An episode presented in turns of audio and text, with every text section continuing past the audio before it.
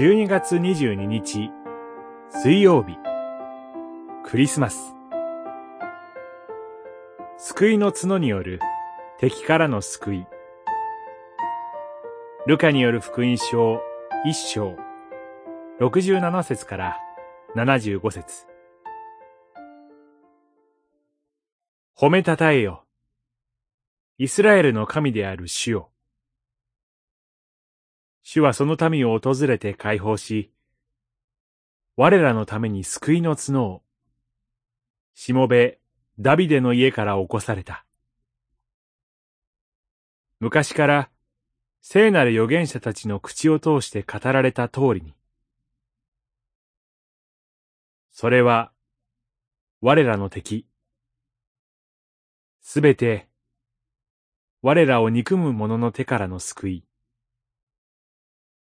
一章、六十八節から七十一節。ザカリアは精霊に満たされて予言しました。イエス・キリストこそ、神が私たちのためにダビデの家から起こされた救いの角です。角とは力の象徴です。脳死がその角によって敵と戦うように、救いの角であるイエス・キリストは、私たちのために戦い、我らの敵、すべて我らを憎む者の手からの救いをもたらしてくださいます。では、我らの敵とは、一体誰のことでしょうか？